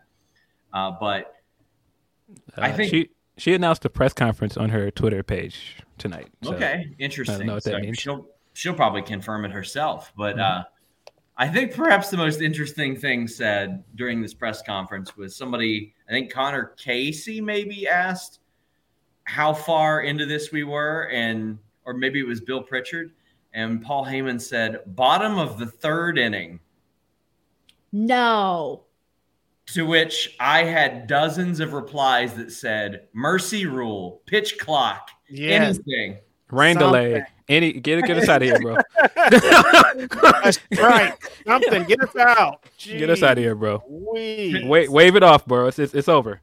tonight was the time when I felt like, yeah, this this really, really reaffirmed that Cody should have won that title. Like, and and we've we've all known it for a very, very long time, but it's very, very clear. They could have still been telling the same story without that championship. Exactly. This championship didn't add nothing to this match tonight. Because to me, the thing that he wears around his neck and the title, head of the table, tribal chief, is as important as any championship in WWE. We're talking Yokozuna, Rikishi, The Rock, Afa, Sika, Samu, all those guys. You're, th- you're talking about the head of all uh, of all that. That we have seen is just as important because we know that one day the Rock can stroll in after buying somebody a house mm-hmm. and say, "Yeah, I've always been the head of the table. I've always been the tribal chief. Like maybe I'll throw you a movie role here and there, but you're not me. You're not him." I, I don't know. I think you could still do all of this, all of that, and and have but whatever. I, am just here to report the news. Sean, talk to us about the crowd reactions because there's some ones that I'm curious about. I want to start off with the with the uh, Ronda Rousey Shayna Baszler match. What crowd reaction? I want I want like from we're watching on TV and we can see people leaving. Was it at, like worse and obviously in person? Well, I was up in those Sting seats, so uh, I, saw. binoculars now. You weren't watching SummerSlam, bro. You were watching freaking Winter Slam. How you were. By the time, uh, yeah, I thank God I was making shorts with my phone, so I had I had the phone zoomed in on 20x, so I could see what was going on there. Uh, I mean, yeah. I mean, would you like me to tell you about the card? Because I don't know yeah. if you saw it. Roman Reigns won. Uh, Jimmy Uso return. I don't know if you've seen it. That's why I'm here. I want to know what happened. Like that's, that's the reason. So the Ronda Shayna match. That's that's absolutely my shit. I, I love that stuff. But yeah. that's that's how I came up. It's how how my trainers trained and all that stuff. I love that. But there's a reason why it's not massively successful in pro wrestling that's what we were talking about. Like it yeah. probably would have hit like at somewhere like um, Bloodsport that would have cooked, and yeah, it just was the wrong audience for it. Fired. Completely agree with that. So I, I was a little bummed, but not surprised. I will say Ronda and Shayna probably had that match 500 times on the mats, yep. like mm-hmm. just playing around because that, that's what you do. Um, but yeah, uh, man, the crowd got cooking for Finn Balor and Seth. Like they were very quiet. And then by the end of that, it's like, oh, okay. Uh, Drew was very over as well. LA Knight, massively over. It, I think perhaps my favorite thing was just you heard how happy everybody was for Bianca, and then you heard how how happy everybody was for Io, like within two minutes of one another. Like it was very very cool. Uh, those those were neat to experience. Uh, but LA Knight finally getting that win was cool because everywhere you go in Detroit, you're hearing that. You're hearing, yeah, over and over and over again. Just you'd hear it from one end, and then somebody over there would hear it, and then you hear it there. And I'm talking like at the at the breakfast shop, you'd hear it. yeah, no, I, yeah, he, he's he's one of the few guys I hear his chant at AEW shows. Like there was a guy at the Collision Day uh, premiere and he was dressed as LA Knight. He was he was getting a, year chance started. He was the guy that Punk at the end um, motioned to in the crowd because he had to sign up that said CM Junk. Ah, yes. Mm. Okay. What about the um, crowd reaction for uh, for Jimmy turning on Jey? It was uh, it was kind of shock type of stuff. Um, it felt like the crowd in unison was like, Cody should have won. and listen, yeah. Jey is over massively. Like yes. for all the talk of the merch sales stuff, and I, I've seen some correct, some incorrect stuff. I got to look at some statements this week, and Jey Uso and Jimmy Uso are on some of these lists. Like and there were a lot of people in WWE who didn't know if they would still be on that list separate of the bloodline. Because prior it was all of them grouped together, all of them and Paul, all of them. But now the Usos are just they're doing great on their well, who the hell knows? Now you got to divide that in half. Uh, so, Sean, overall, your experience at SummerSlam, hit, miss, favorite parts? I mean, I got to interview Cody for like a half hour. That was pretty cool. That was mm-hmm. nice. Um, scrums, fun, all that good stuff. Didn't get to go into the superstore. The line was insane for the superstore. It was wrapped around the block. So they were selling a lot of merch. I, I haven't watched this Cody interview yet, but have you asked his opinion on AEW's women's division? Oh. I, I will say that we had a brief conversation about that situation right before the interview. And that's where I'll leave that. oh, damn, what a tease. What a tease. I, I lined uh, that one right up for you, buddy. Put it right on the glass for you. We did have really a conversation and and like kind of to address that, people are like, "Yeah, well, why'd you give her a platform? What platform? YouTube? Like every she hey, had bury interviews now. She had media interviews set up this weekend. She hit me up. She said, "I would like to tell this story." I said, "Okay." I said three things in an hour, and I hit up AEW and I said, "Here's what's up. Would you like to comment on it?" I reached out to Dustin. I made an effort to reach out to Ruby. Uh, I, Ruby doesn't have her DMs open. We don't have prior contact. AEW said we're probably not going to comment. Uh, Dustin just said, "Psych." Yeah, there you go. Um, I will say this: I was I was told that that wasn't coordinated from PR, but it was coordinated elsewhere mm-hmm. within the company and mm-hmm.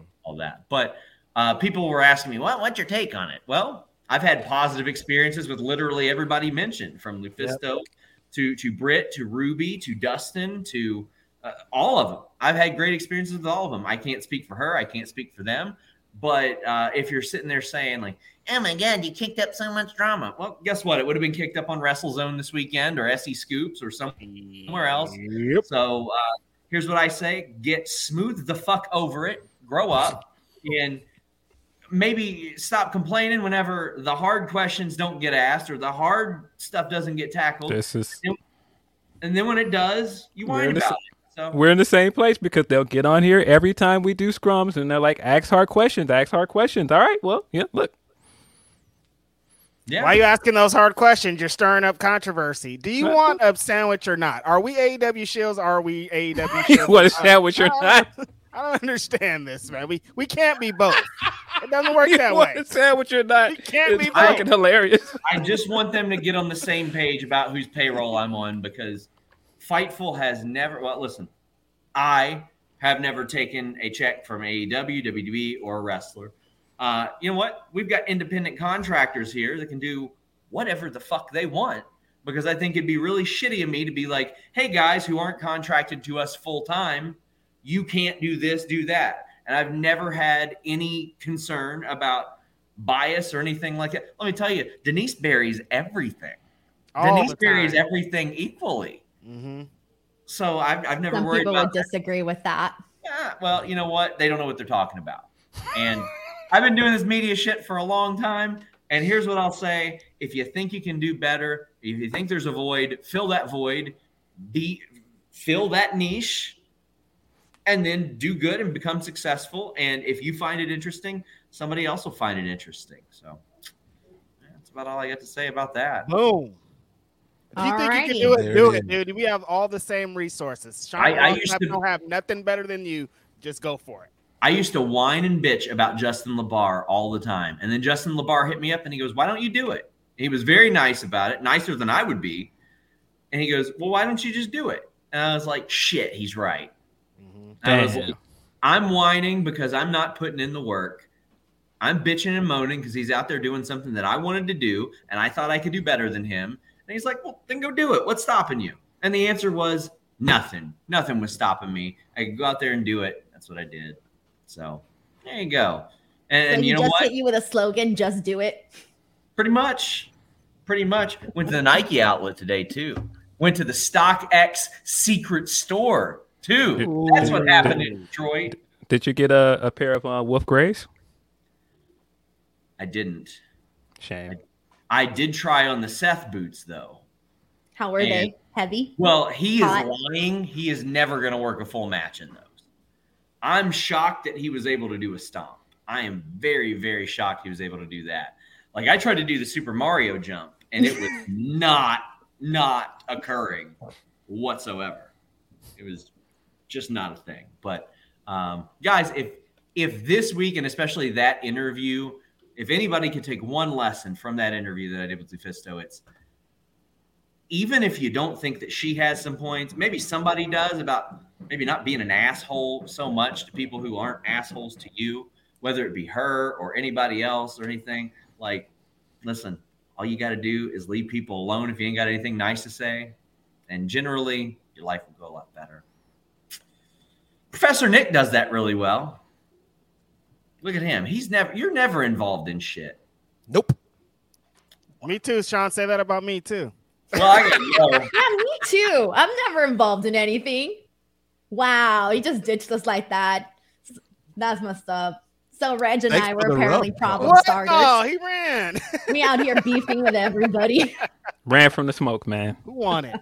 All right, well, we got to get into these uh, Humper chats and super chats. Let's get to them because we got a long list here.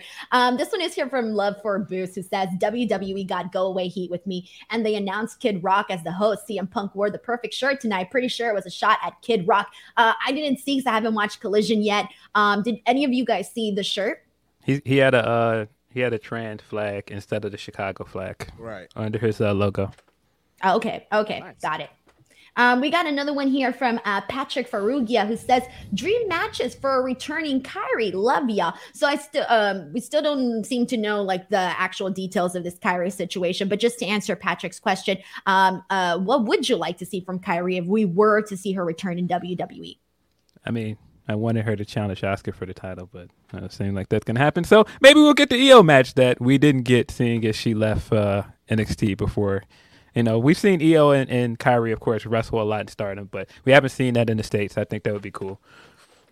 All right. And we have another one here from Hunter Tillman. And uh, this was before, uh, you know, we still haven't gotten the confirmation yet that Kairi Sane has returned. But I guess there's people, you know, buzzing about it on the internet. So Kairi, I was just excited. Uh, I mean, sorry, uh, Hunter Tillman was actually just excited about the possibility of even seeing maybe the Kabuki Warriors become a thing again. And also says, uh, thanks for the watch along, Denise, you're the best. And what good Phil. So thank you so much to Hunter. And if we were to see Kairi come back, like Kabuki Warriors, man, we up for it, Reg? Yeah, I like it because I, I want. I feel like Asuka got the raw end of this whole deal here that happened tonight, and there needs to get something more for Asuka. Asuka always gets screwed in these kind of positions throughout her whole career. So yeah, getting her back in the Kabuki Warriors, I think would be pretty lit. And if they did a one-on-one match, would also be pretty lit. So yeah, We actually got another one here from Broadway Joe who says Iyo and Bayley versus Asuka and Kairi. Give me what I want. that's hot. Yep, I like it. that'd be cool. All right.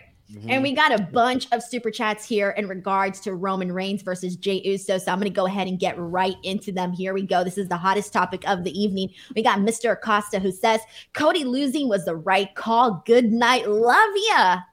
Yeah, you get that and get up out of here. Good night to you for being. See you later, buddy. get up out of here, buddy.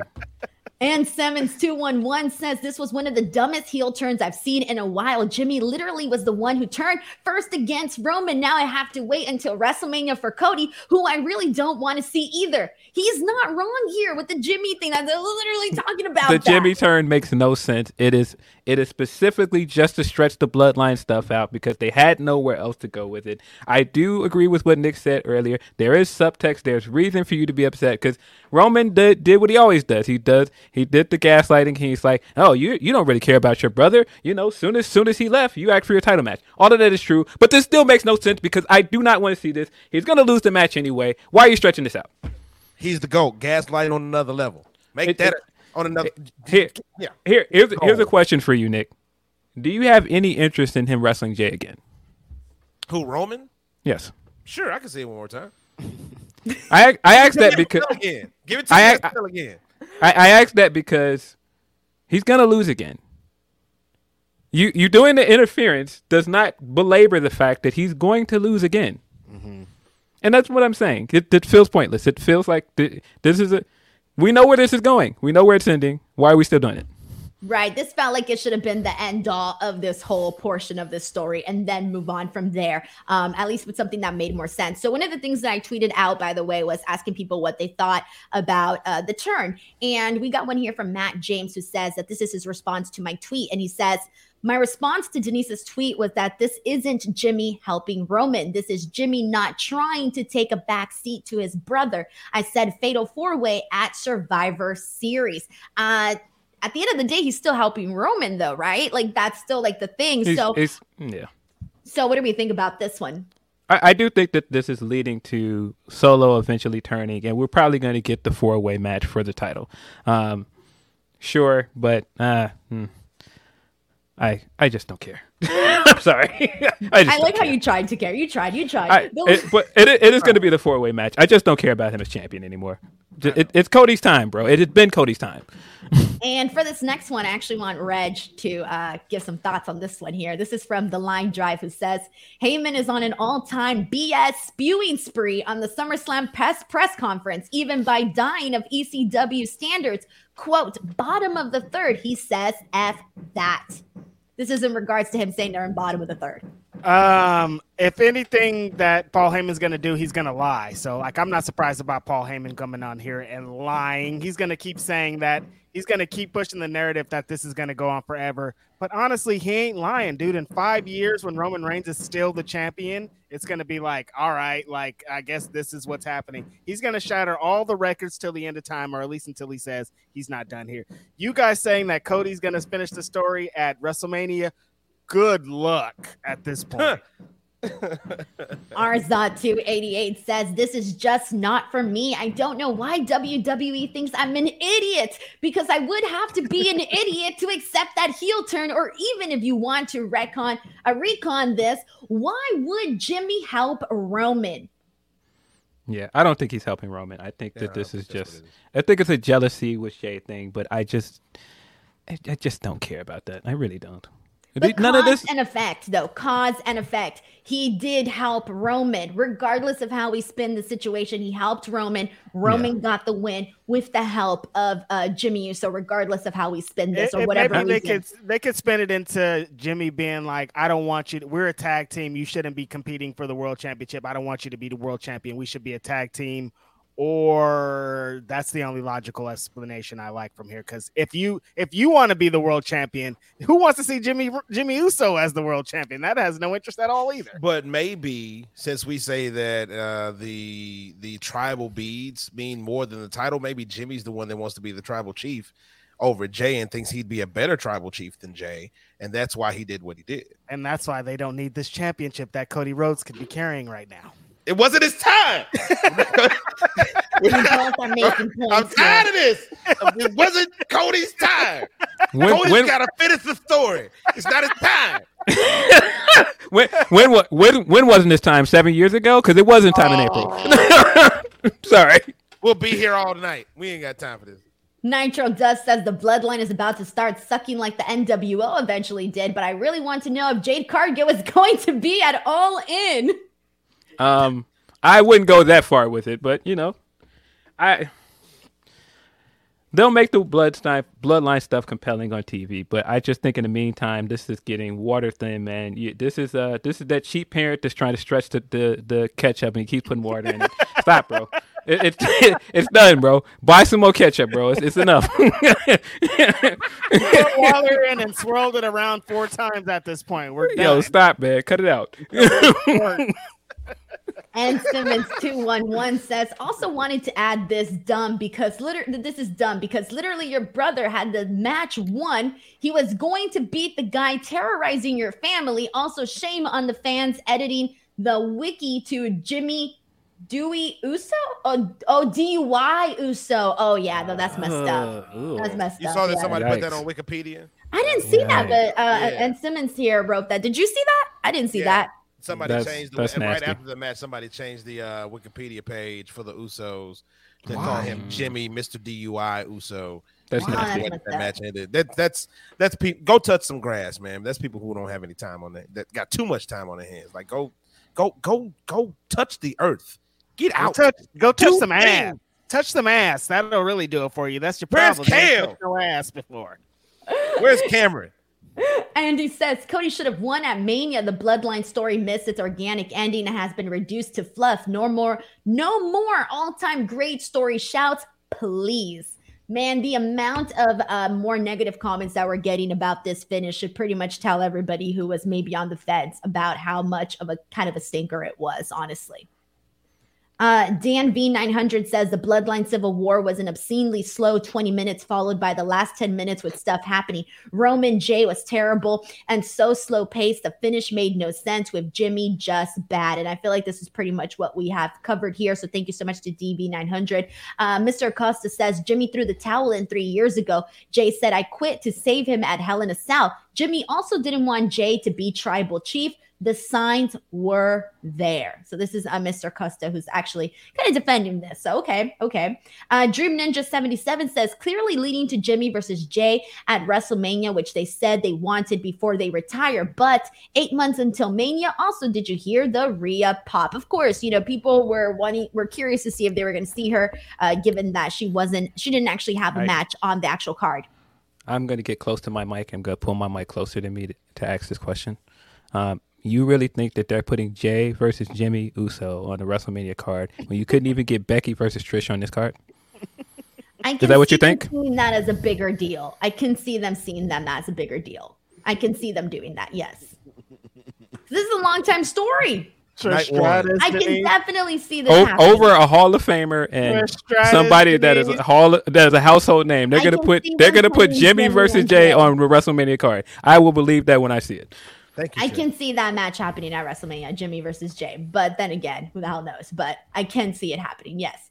Um, this one is directed uh, to Reg. Actually, you know what? I'll wait for that one. I'll read that one afterwards. Uh, let's get into uh, finish off the Roman Reigns Jey Uso once. Uh, this is from Matt C, who says Jey will be back with Bloodline by Survivor Series. Yeah, because they're gonna need another way to continue right. this. Oh my god, they're gonna need remember, another way. Remember when? Remember when Paul left for a minute and he went back to Brock and that's just forgotten like it They're never gonna happened. be back at full strength before WrestleMania for sure. Full bloodline back oh again. Oh my god! Stop yeah. it! Stop this madness. Uh-huh. Aaron Busby for another three years. Man. Aaron Busby says that main event ending with straight dog doo doo. There you go. Thank you so much, Aaron. Uh, Nathan Davis says Jimmy turns on Jey when he gets Jey to turn on Roman literally what I've been saying like a thousand times over and over. So yeah, I think we're pretty much on the same page with that, not really making any sense at all. Um, and this one is specifically directed to Reg. So here we go. Um, this is from Bizarro Big L, who says, Reg, I can't let you forget you still got smoke with Athena. Don't pretend you can solve the Pythagorean theorem. what is happening? Wow.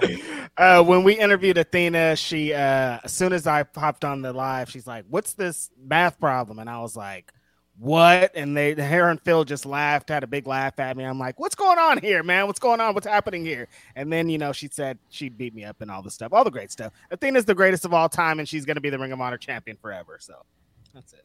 Oh Shout man, I haven't heard the freaking Pythagorean theorem in a long time. you know what it is? Pythag- Pythagorean. I don't remember what it is. Pythagorean. Pythagorean. Which one is you that? don't know, know what I, it is? I know they told me about it in math because I remember the name, but I don't remember what it is.